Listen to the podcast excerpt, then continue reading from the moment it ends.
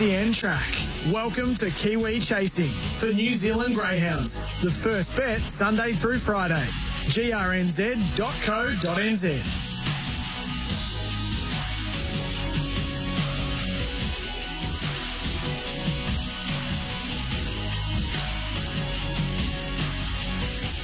Yes, it's that time of the week once again. Another edition of Kiwi Chasing on this Sunday morning, right across the Australian network on SEN Track as we discuss the latest in New Zealand Greyhound racing. Damien Watson's my name, and I'm joined across the Tasman by Mark Rosanowski and also Andy McCook. All thanks to New Zealand Greyhounds. The first bet Sunday through Friday, grnz.co.nz. And a bit of a sad week in many respects, Rosa, with the passing of Ray Adcock, who has been widely acknowledged as one of the master trainers in New Zealand greyhound racing. Welcome to you. Yeah, certainly, Damien. Good morning to you. And uh, yes, the uh, the news of the passing of Ray Adcock at the age of 87 was received on Friday, and uh, Andy and I will have a chat about that uh, very shortly. Ray's influence on greyhound racing in New Zealand, certainly in the professional era, um, has been just enormous and uh, his loss uh, has been felt right around the country. Um, they'll be wearing black armbands today at uh, the Waikato meeting. Ray was very much a Canterbury-based trainer, but his influence has gone right throughout the country and indeed a little bit beyond as well.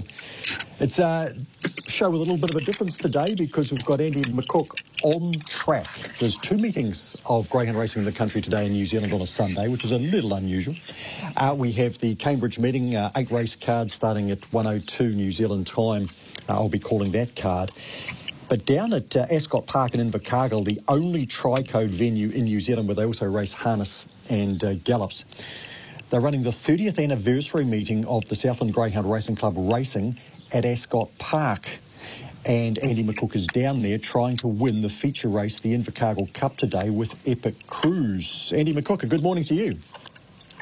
Yeah, very good morning to you, Rosso. Uh, I think you summed it up all perfectly there with uh, with Ray Adcock and that sad passing. Certainly uh, the low light of the week uh, by a, a, long, long way. A man who uh, had a, a, big influence on probably just about every trainer in New Zealand. I, I, think most trainers, especially in the Canterbury region, at one stage or another, had gone to Ray and asked for advice around uh, something to do with dogs, be it an injury or a dog that had gone off or anything like that. I think most of us had, had asked Ray a question or 10 over the many, many years he'd been involved. I know I certainly had. And as you said, he had a, a big impact on a, a couple of trainers down here, namely Dan Lane, obviously, who's taken over the team, and also Pete Seeku, who trains alongside of Ashley Bradshaw, who was uh, under the tutelage of Ray for a long time, and he's gone on to do some pretty good things in greyhounds as well. So I'm actually sitting in the truck now looking at uh, the pair of those boys, uh, Rosso. They're both down here, both got trailers, both got big teams, and both got a lot of winners on the card, I'm sure on the card, I'm sure.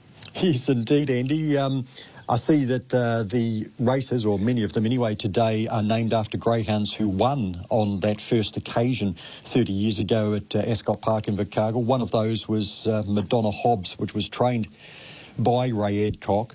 Uh, there wasn't a race uh, of any stature that he didn't win, although it took him a long time to win the Duke of Edinburgh Silver Collar. So it was a real thrill uh, to see Ray win that with uh, Ring the Bell, creating history, of course, when Ring the Bell became the first back-to-back Silver Collar winner. Jerry O'Keefe, of course, brought the Greyhound over uh, from Victoria and, and won it the first time. And then the Greyhound was left here with Ray Adcock and had a stellar 12 months with Ray and, and thankfully picked up that silver collar, which was kind of the, the, the glaring miss on, on his resume certainly a well-deserved win for him, wasn't it? And uh, obviously one that was uh, close to his heart as well, and one he wanted to win. But uh, yeah, he was uh, he was just a, a, man who knew how to get a dog right, wasn't he, Rosso? I think the the one thing he had over pretty much every trainer in New Zealand, especially, was the the psychological side of, of getting a greyhound ready to run and win. He was unbelievable at getting a dog's mind in the right spot, and we've all seen the, the videos on trackside or, or, or via other means where Ray has his dogs in standing on the block and they don't move until he says they can move. And I guess not many trainers can probably get a greyhound to do that, but Ray certainly knew how to, and uh, they they responded to him, and, and hence the name, the Master. He was uh, one of the best in the business that we will ever see. Andy, uh, Greyhound Racing New Zealand have put up a link on their website, grnz.co.nz, and it is uh, to a, uh, a racing show that I was lucky enough to do with Ray Adcock a number of years ago, uh, where it does show the uh, bond between him and the greyhounds and the fact that, as you say, he used that block. The greyhounds wouldn't need a collar and lead; they'd go up and stand on it. We're talking about hardened racing greyhounds who just, you know, were at the top of their game and they would walk up and stand on this block. So uh, anybody can check in on that, grnz.co.nz and click on that. It's a fascinating insight into uh, Ray and the bond and the connection that he had with his greyhounds that just loved to run for him. And of course, Andy, prior to greyhound racing, he'd had a background in harness racing. He'd actually been involved with the training of uh, a um, an outstanding trotter many, many years ago, decades ago in the 60s called Vodka. Uh, and he was a probationary driver as well. And of course, he uh, was also a, um, a very well known uh, dog show judge as well before he got into the Greyhounds he was just an, an astonishing man, wasn't he, Rozzo? And I, I, think you'd be able to say this as well. No matter what he put his hand to, he would have been good at. No matter what he decided to do in life, he would have made a success of it and, and being one of the best in whatever business he chose to be in. And we were lucky as, as greyhound trainers and as, uh, as, as media people that Ray was always willing to help when you asked the question.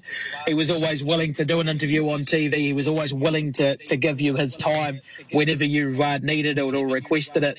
And uh, that was muchly appreciated from a, a, number of people, as I said, especially in Canterbury, but further out throughout New Zealand as well. As I said, I think most trainers within New Zealand would have rung Ray or lent on Ray at some point just to ask a question to try and get a dog going a bit better than it should. Andy, um, he won 10 premierships in a row uh, from the mid 80s to the mid 90s. Then he teamed up with John McInerney for a season there at Homebush Hounds, and um, and they won the premiership very comfortably there before Ray stepped back and he operated a small team extremely successfully, I might add, uh, up until only uh, just over a season ago when he finally had the collar and lead on race day. I guess numbers mean nothing now, Andy, because back then, when Ray became the first trainer to win 100 races in a season, that was extraordinary. Now we've actually got a kennel that wins not far off a thousand. So back when Ray was almost a pioneer of the professional era, back when I got involved in the early 80s, it was very much backyard trainers. We all had a couple of dogs and we brought them to the track. Ray was the guy who sort of bridged that gap as we got more TAB meetings he managed to uh, be a, a, shining professional light that kind of set the bar, I think, uh, for the rest of us going forward. So the numbers will never tell the story of Ray Adcock's influence, um, but it's actually just knowing what he was like at the time and the way that he was and the way that we learned of him that will be his legacy it's an incredible thing when you look at his record and how he trained dogs. And, and I only know little bits about how he did it, but he did have a very old school method. And as you know, Rosa, with many things and many walks of life, those old school methods tend to get overtaken by new school methods, and, and new people do things a lot different, and technology takes over and all that sort of thing. And greyhound training's no different. But I think the best thing about Ray was was his ability, even with his his methods, to, to just be competitive and, and a Group One winning trainer right throughout his career. And he was never scared to take on the big boys, and, and, and he was always capable of beating them. Capable of beating them. Yes, I, I, was amazed at just how he was able to travel uh, well into his 80s and and travel up and down New Zealand. Not easy with greyhounds, as you well know. Uh, and he had to cross that Cook Strait on many occasions. Um, it was uh, truly amazing that he was able to do that uh, deep into his uh, life. Andy, when I first met him, uh, he was running an establishment called Bunny Lodge at Weedons, just on the southern outskirts of Christchurch. It was um, a boarding kennel, also a pet cemetery, as well as his racing kennel. He had a full circle track there with a lure, and we used to go and train our greyhounds, uh, trial our greyhounds there on a Sunday. And like you say, although we were lining up against each other every Thursday night it was back then at uh, on-course only meetings, here was Ray effectively giving us a leg up to try and beat him on the Sunday. It was quite remarkable uh, that he was able to do that, and I'll always thank him for that. He actually trained the first greyhound uh, that I ever raced in 1988, a dog called Mick the Miner, and it won on debut at Forbury Park. He wasn't an especially good dog, and the great thing I love about Ray is that he had a whole heap of really uh, good owners with deep pockets, Andy. And you've got to remember, I was a callow 20-year-old youth here, um, and I had a greyhound that was bred to run about 180 metres, and he actually got it to win uh, beyond 700 metres, which was just quite extraordinary. But he was a very deep thinker, as has become obvious in our conversation.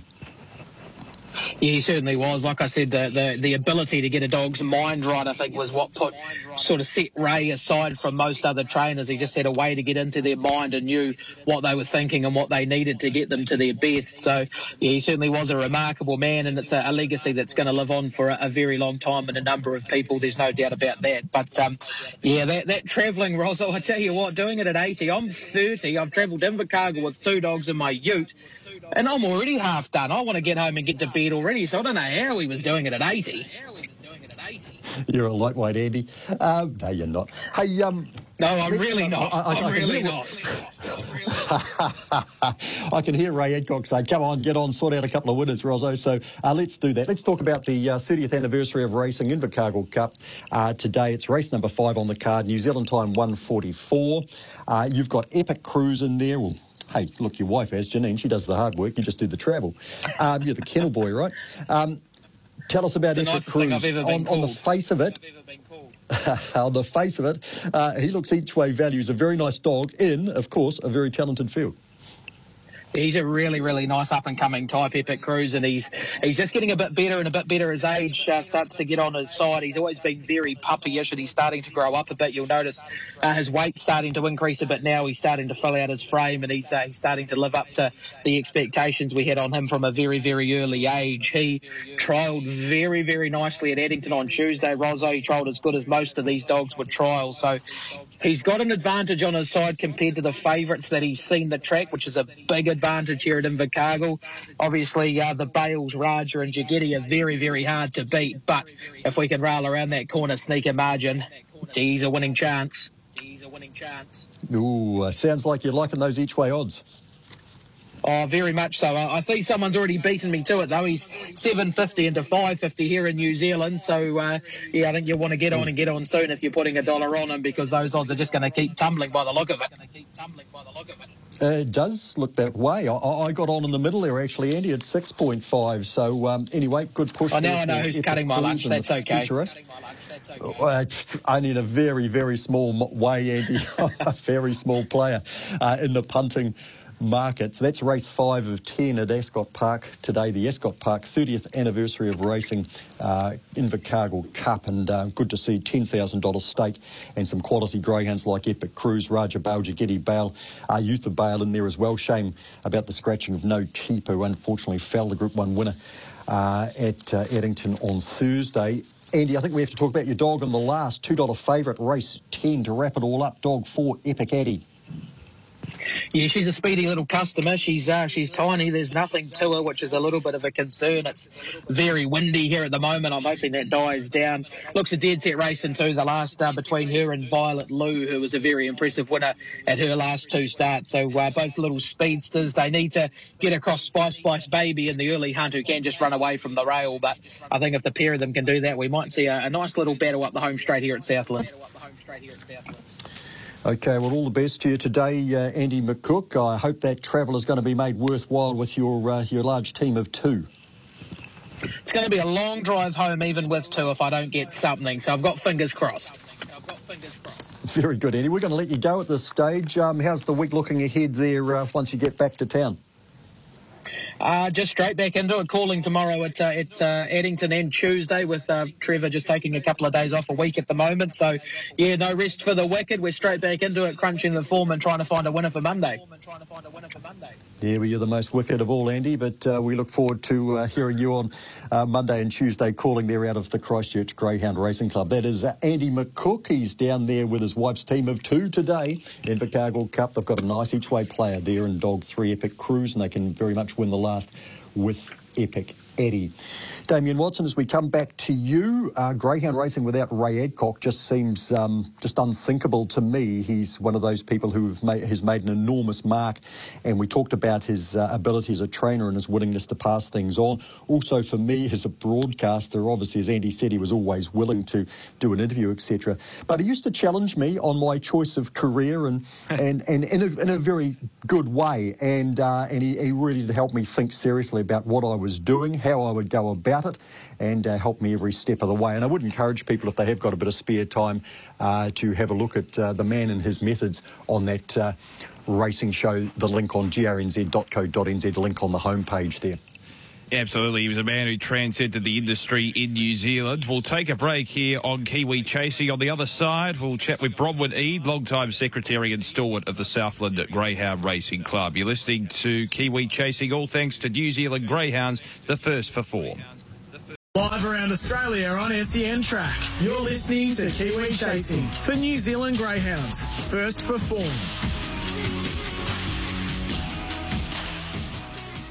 And a big welcome back to Kiwi Chasing on SEN Track. Hope you're enjoying your Sunday morning. Damien Watson and Mark Rosanowski with you as we dissect the latest news in greyhound racing in New Zealand. All thanks to New Zealand Greyhounds at the first for form. And Rosa, we've got a special anniversary to celebrate. Indeed, we have, Damien. It's the 30th anniversary of greyhound racing at Ascot Park in Invercargill. Now, that's right at the bottom of the South Island. It's as far south as you can go without going to Stewart Island. There's no greyhound track there, I can assure you. Um, and the key thing about Ascot Park is it's the uh, only track in New Zealand uh, which has all three codes, the gallops, the harness and the greyhounds for the last 30 years have been there. Prior to that, they're at the Invercargill Showgrounds. And I can remember racing greyhounds at the Invercargill Showgrounds.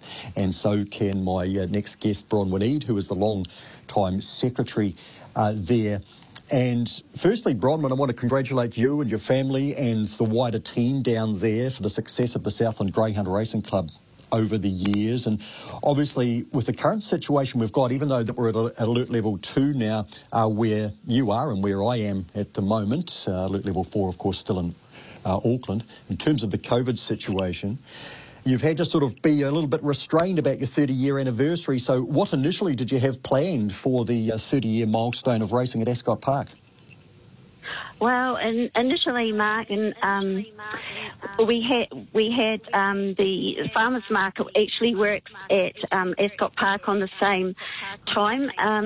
So we were going to have them on with um, events for the children and lollies. Um, free food for the day for, for the people who came on course, uh, the uh, on course tote, and we had greyhounds as pets attending, and we were also having some um, competitions for um, the patrons who came. Um, and the ILT were going to actually sponsor us some of those prizes. So unfortunately, we can't do that now. No, indeed. You're limited to having uh, only the necessary people uh, on track uh, effectively. Uh, is there an opportunity, do you think, for, for, for, maybe for you to mark this somewhere down the line when we're back at uh, alert level one and things are a little easier for everybody? Uh, yeah, that's something we'll have to look at. Um, maybe another Sunday date. We have one close to um, Christmas where we have a couple of uh, Group 2 races, or maybe this time next year. Um, just so that it's at the time of year that um, it is the anniversary. So um, they're things we'll have to discuss. But. Sure. Look, you're in a very unique situation down there. There's uh, there's plenty of uh, tracks where we run uh, greyhounds and harness, but you're the only track for the last 30 years where you've linked up with gallops and harness, and it's a tri-code venue. How well has that worked for the Southland Greyhound Racing Club? Oh, it works exceptionally well. Um, the the uh, Ascot Park is actually run by a consortium which has members from all three codes, and obviously we have a seat on that consortium and voting rights also. So uh, we all work together um, to make Ascot Park a, a, really good facility, and you know look after each other and, and work on and well. Um, so there's no no problems whatsoever. And like in the past, we have had tri-code meetings, which are a great spectacle, um, and we've had a couple of dual codes recently. So yeah. it's it's really good. Would you- And it cuts it cuts Would you costs like- also. Certainly. Uh, well, would you like to see more tri-code meetings, Bronwyn? I'd love to see a few tricode meetings. Um, just, just it's something different, and to see all three codes running on the same day, um, it, it'd be just really neat. I'd love to see more of those. Bronwyn, you, you're pretty remote down there at the bottom of uh, the South Island, and uh, the dog population isn't great down there. And, and so, for your for your larger meetings, you do rely on the Christchurch dogs travelling, you know, a good number of up to a sort of eight hours to get down. How, how difficult has it been to maintain a successful club uh, down where you are in Invercargill? Oh, it's been extremely difficult. Um, we've always had to work hard and, and make ourselves heard. Um, yeah, you can't sit on your hands. You've got to go for it and, and try and push forward and try and get more dates. The dates are the secret to try and grow things. Um, yeah, we've had some innovative ideas through the through the years, and I think one of the things is that you have to remember that the industry is made up of owners and trainers. If we didn't have them, then you wouldn't have an industry. So, yeah, we have to um, just look after them and obviously push forward and try and get more and more dates in to Ascot. In terms of innovation, uh, your late husband Mervyn, um, I, I saw as one of the great young innovators of his time, taken tragically too early. Is that something you've tried to uh, sort of push on from his legacy? Because he used to think outside the square. Oh, absolutely, he did. He, he had come up with some pretty um, wonderful ideas at times, and um, yeah, it's, it's it's been big shoes to fill, honestly. But um, all you can do is just keep trying and and just keep coming up with ideas and pushing forward. Um, like there was um, one time he got the club vet, vet sent to Aussie um, to train for for artificial insemination. So, you know that we'd have someone handy who could do it. So, um, you know, we could breed more litters. Um, he introduced travel subsidies, and the, at the time when we had nomination fees, he, he cut the nomination fees, or we had no nomination fees, just to help the owners and trainers out. It's interesting, Bronwyn, when I think back on some of the things, and I, I used to um, have a strong association with the club as I did call there for some time. In fact, it was my, my break into to broadcasting, really, or commentary anyway. So I'm indebted to, to Mervyn and yourself and the club down there for that. But many of the things I think back on now um, have sort of become accepted ways. At the time, it was innovative, and, uh, and it seems that many of those Yes. uh, things have actually taken hold. Yes, exactly. Yes, yes, definitely. Mm. What, what, what would you gauge the level of interest in greyhound racing sort of in the deep south now in, in 2021? Oh, look, we sort of have to go back to before COVID. We were doing so well because we had uh, 28 meetings on a Tuesday, and we had consistency and. And, and people were encouraged to breed. We had five litters. We we got a full time trainer. We had a young trainer who was so important to the industry. And then COVID happened, and suddenly all of our Tuesdays disappeared, and the focus was on the fact that Canterbury had the dog population, but on the other hand, we suddenly had momentum and we're building our numbers, and now we've ended up with inconsistent dates and less dates. So it just creates uncertainty. So then, you know, to try and encourage that breeding to, uh, to take hold again is it's just hard. So, yeah the dates is the issue. We need more dates, and the growth happens, and we've proved that. Well, I hope that that can happen um, as, as we look ahead. I'm just wondering that the closest track to you was Forbury Park in Dunedin, uh, and that is now closed. Is that likely to have any impact one way or the other on, on the Southland Club? Yes, definitely, because between the two clubs, we had around 56 dates.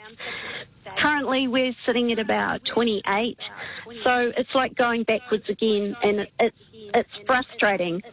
And like when you think about it, Ascot Park is the backup track for Addington. So if something happened at Addington, um, we need those dates in here. So um, and also, like the club has had to introduce the two miss policy just so that you know some of our um, trainers manage to get starts with their dogs because um, it works out that you know they will miss out too. So it's yeah, it's it's important. Dates are important, and taking Forbury Park away has taken away a number of dates that were accessible to our owners and trainers. Yeah, we'll be talking to one of those trainers shortly in uh, Brett Connor later on uh, Kiwi Chasing. Bronwyn, just before we let you go, um, you still train one or two yourself, but yeah, just scratch Bartholomew Cub today, which is a shame. Yeah, yeah, he's, he's cut his foot, so unfortunately that's racing. So um, uh, yeah, but he'll bounce back. He's getting on in years, but he's still loving what he's doing. So yeah. Have you got? We'll, we'll have just got keep any others, hammering away. No, um, have you- have well, you- actually, I've, I've got three oldies at home, but um, I did think of breeding, but just the way that the date situation is, it's just, yeah, no, not going to go there. Bronwyn, we'll let you go. We're about three quarters of an hour away from your first race today. All the best for the race day. You've got a, a super cup field there, and all the best for the future, Yeah. and uh, hopefully get some more dates back in there. Okay, thanks very much, Mark. Thanks very much, Mark. That's uh, Bronwyn Eade. And uh, look, seriously, Damien, it's uh, people like Bronwyn who sort of shoulder the responsibility of keeping things going around the country, out in the regions, uh, in a, uh, a very unforgiving time for everybody. And it's a shame what's happened today in terms of their, their meeting and also what's happened to their, their dates, just in light of the current COVID situation. But um, let's hope there's hope for the future, should we say. Yeah, exactly. I think we can all agree with that sentiment. No question about that. You're listening to Kiwi Chasing on this Sunday morning. We'll get Roz's thoughts and selections for the upcoming meetings, and also a little later on in the half hour, we'll chat with Southland trainer Brett Connor as well. We do this, of course, for New Zealand Greyhounds. First for form, here's the news. SEN track. You're listening to Kiwi Chasing for New Zealand Greyhounds. First for form. Welcome back. Hope you're enjoying Kiwi Chasing on this Sunday morning on SEN track. All thanks to New Zealand Greyhounds first for form. Damien Watson joined by one of the stalwarts of the industry when it comes to broadcasting and Mark Rosanowski. And Rosa, we've got some selections from your good self in regards to today's Waikato Greyhound Racing meeting and you're calling the action as well. So you've done the form. Who do you think will prevail in terms of some of your best bets? Yeah, thanks, Damien. Look, we've got an eight race card today, and uh, in race five, dog one, Thrilling Sprite. I just expect to uh, win again and go back to back. Opened a dollar eighty this morning, now a dollar seventy. A greyhound, I think you can put into uh, to any multis and be confident about. I do hope, and first leg of the second quaddy as well there today uh, at Waikato at Cambridge Raceway. I think there might be some value uh, in the last race eight dog seven Spring Queen showing eight dollars and two thirty. Look, it's a very competitive and good field. Now, last week on the show we had Peter Ferguson, and uh, Ferg he came through. He was very very strong on uh, Pedro Lee, uh, a two dollar shot. Look, it only got home uh, in the final bound, but it did get home uh, nonetheless. He also prepared a Quinella earlier in that card last week with Salensi beating Sakichi, and Salensi then uh, went on and won again and beat a strong field on Thursday, and Sakichi won on Thursday too. So Ferg had a, uh, a heck of a week after we spoke to him. I hope we brought him a little bit of luck there. um, but Spring Queen is up against Salensi and Sakichi today, and other very useful greyhounds, I have to say but she's at eight and two dollars thirty. I don't mind a drawn out where she is in box number seven. Uh, she'd be better for her fresh up run the other day where she had box one and she moved away from the rail as she tends to do a bit. Got turned sideways. She finished fourth. So eight and two dollars thirty. I think she's backable uh, each way in the last. Just a, a dog to to look out for just in terms of uh, a promising young greyhound in New Zealand. Damien in race three, dog seven, Luca, two from two, won two maiden races by pretty good margins and good times for Arch Lawrence. Arch is a uh, big fan of the staying greyhound and um, his champion stayer, we've had a few, but uh, Shendell, um, she won a quarter of a million dollars and um, she's left one or two uh, as a uh, brood bitch as well, and including Luca, who steps up to 457 metres today. Actually, and again, a nice field, another young dog in there called Thrilling Lennox, who goes pretty well, uh, and uh, a dog called Boring, who drops back in class. But uh, Luca is well worth watching out for just in terms of uh, one of the more promising young greyhounds up in the north in race three at Cambridge today. And also, you've got gee, you're getting your work cut out uh, over the next 24 to 48 hours. You've also got the Palmerston North meeting that you're commentating, and you've got some tips for us there as well. Throw out a couple, and um, look, I managed to get a couple home last week for anyone who was listening on Kiwi Chasing, and I, I hope I can uh, back up again. Um, having a quick look through a 10 race card there tomorrow. Race 8 Dog 6 Big Time Brody. I think we might get some reasonable each way odds around this greyhound. Ran a very, very big race in a, a nice field of 520 metre dogs on Friday night. He's getting towards the end of his career, but he um, he's still a very good exponent over the 410 metres. There's a reason to back a few dogs in that race, and I suspect that Big Time Brody might just go out over the odds. I hope so. Race 8, number 6, Big Time Brody, backable each way. Uh, one of my favourite dogs going around in race nine, dog number one, Big Time Cooper. He was uh, a beaten favourite last week and he was beaten by a very smart dog called uh, Cumbria Lad. Cooper just didn't catch the start right. It's very rare that he misses the start twice in a row. He gets box one and he's drawn underneath a couple of dogs that ease out a bit. Cumbria Lad's in box number four. I see Cooper getting the run tomorrow and I think I might be anchoring him. Race nine, dog one, uh, big time Cooper. So that's a couple to follow uh, for the uh, meeting at Palmerston North uh, tomorrow at the Manawatu Raceway. And just before we go to our next break, Rosa, I'm interested, given you are a broadcaster and you're doing multiple meetings in multiple days. I know we have a caller here who used to call both the thoroughbreds and the trots, still does with the trots, uh, Dan Malecki. He'd call a major spring carnival meeting in Melbourne during the day and then follow up with the trots that night. How do you deal with the workload when you're doing the form but also the calling? Because as we know, uh, it's not just the commentary that's part of the job. You've got to do the preparation as well. How do you go about managing that workload?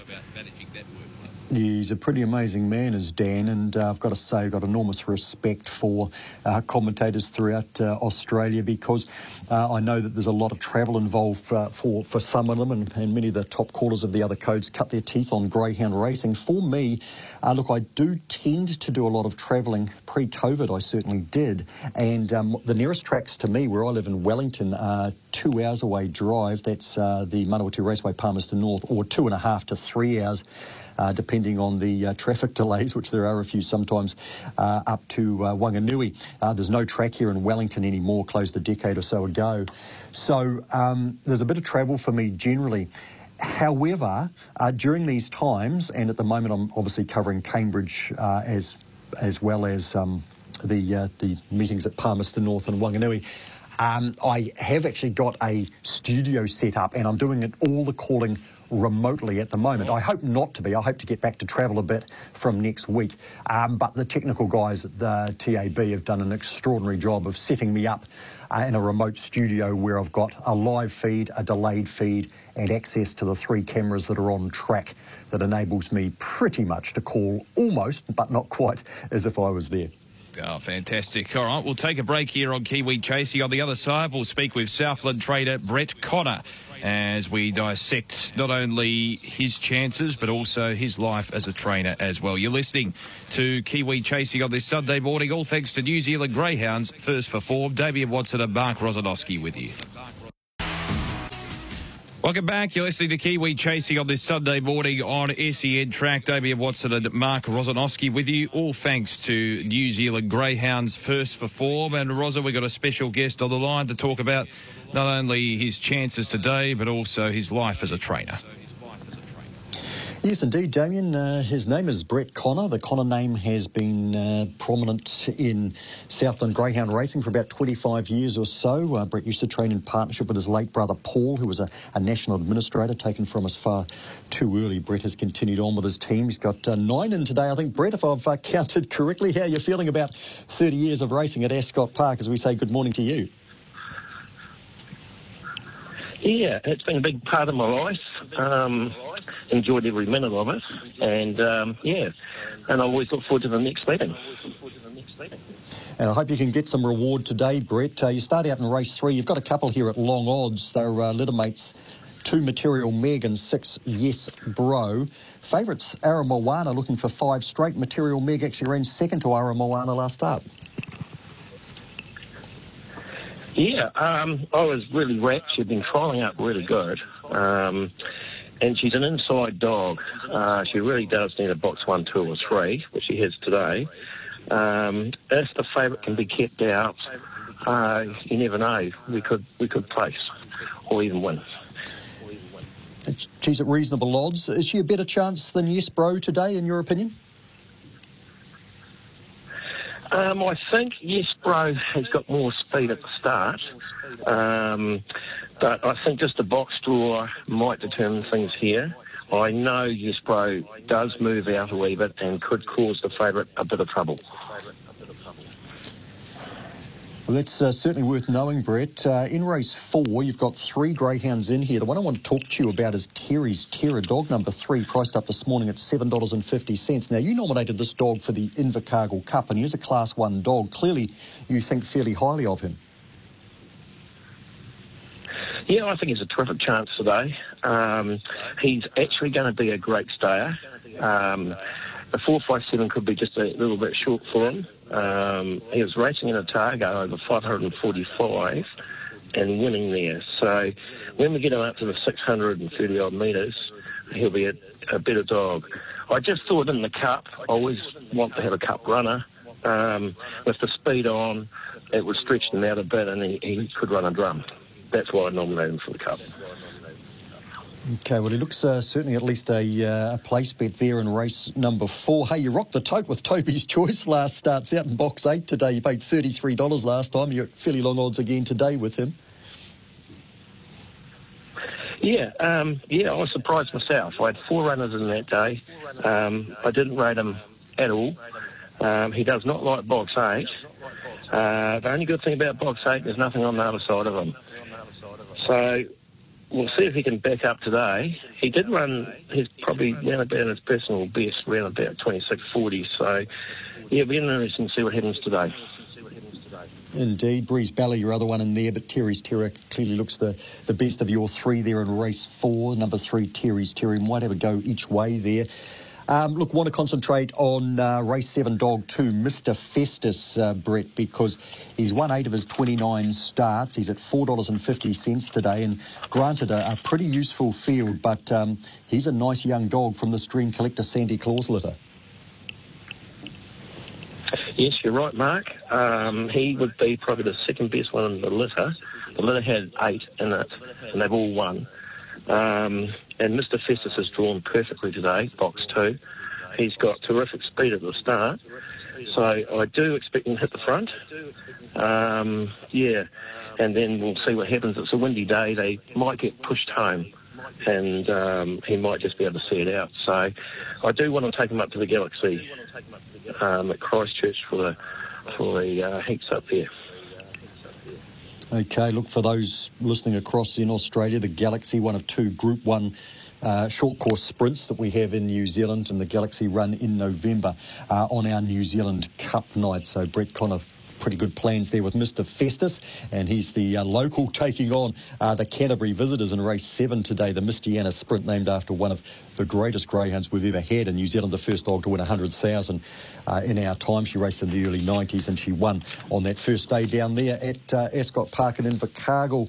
Um, Brett, in race number nine, uh, you've got uh, T and C in there, and uh, that's a greyhound who's nearly five. Gee, he's been good to you, though, an 18 race winner. Absolutely right. Um, yeah, he's he's nearly five, like you say. Um, on his heyday, uh, he would annihilate the field, but he got an injury and he ripped the stifle. Um, he's been out for five months, and that first one back when he ran 30 was running on two weeks ago. So he will improve today. He could go close to winning it if he's improved better than I think. Um, but another couple of starts and he'll be back to where he should be. He's done a good job for you and the Gore TNC Racing Syndicate. How do you go with owners uh, down there? Have you still got a few uh, interested in, in racing greyhounds in the deep south with you? Yeah, absolutely right. I have um, probably two of the biggest syndicates. Uh, we have what you call the Tricode Syndicate, and um, that's the Pacers, the Gallops, and the Greyhound. Um, and there's about 80 odd people in that. And um, I've got another big syndicate that's got about 40 people in it, and they just they just love it. Um, they're always waiting to see when the dog's running and um, when the draws come out. Um, yeah, and owners yeah, they they're around here and they do like to race. Brett, you've got uh, a couple of dogs in the last. One of them's actually raced by the Tricode Racing Syndicate. That's dog number eight, Danny Ha Ha. You've also got number three, Stir Fry, who's been going pretty well down there. Uh, they're both at long odds in the last, though, with a couple of Canterbury visitors, uh, Epicaddy and Violet Lou, at the top of the book there.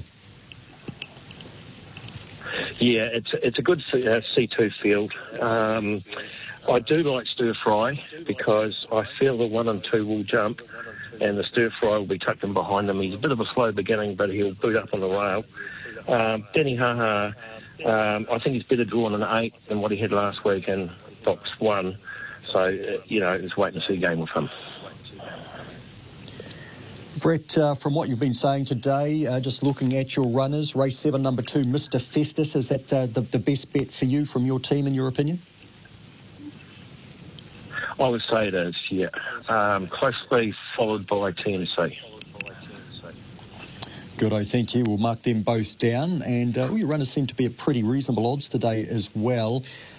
Um, Brett, look, before we let you go, uh, nine dogs in today.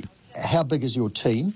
And um, how, how, difficult is it for you down there with the uh, the dates not being quite as prevalent as they were? We spoke with Bronwyn a little earlier about that issue.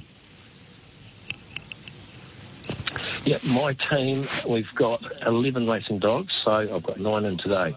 Um, and it is difficult because we only have 28 racing dates down here. Um, we want to secure quite a few more if we can. Um, it'd be nice to race once a week instead of um, uh, every second week, um, and then that causes a bit of bit of travel. So with the COVID restrictions and that at the moment, it's just made it a bit more difficult than other trainers. Indeed, and uh, with no more Forbury Park, if you are going to travel away from Ascot Park, you what? What does it take you? About eight hours to get to, to Christchurch to Addington? Yeah, yeah, it's always slow on the way up, so yeah, the eight hours. Slightly quicker on the way home, but um, yeah, it is a decision you've got to make. And with Christchurch dates, um, they don't have the the meetings where they're um, all there so that you can race any grade. They split their their actual grades. So um, it makes it difficult. Instead of getting eight or nine in, I might only get two or three in. Brett, nearly out of time, but it seems to me that uh, the uh, Ascot Park track there, the Greyhound track, seems to get a great deal of kudos for the uh, racing surface and the, uh, the, uh, the, the, the safeness of it, if you like. Um, what's your comment as a, as a prominent trainer down there on, on the track? Yes, naturally I'm going to be biased, but I'm also truthful. So um, I'd say this is the best surface in the in the country, and I have been around uh, quite a few of the other tracks. Um, we are so lucky to have the good sand, um, and being a horseshoe track um, and wider on the bends and that, it's it's better racing for the uh, dogs, less injuries. Um, injury rate is probably one of the best in the country, if not the best and um, the comments from all the other trains that come down, they, that's why they like coming down here, so they can go home safe and Awesome, Brett. Hey, thanks for your time, mate. All the best today. All the best to you down in Southland. Uh, Damien Watson, that's us for Kiwi Chasing number five.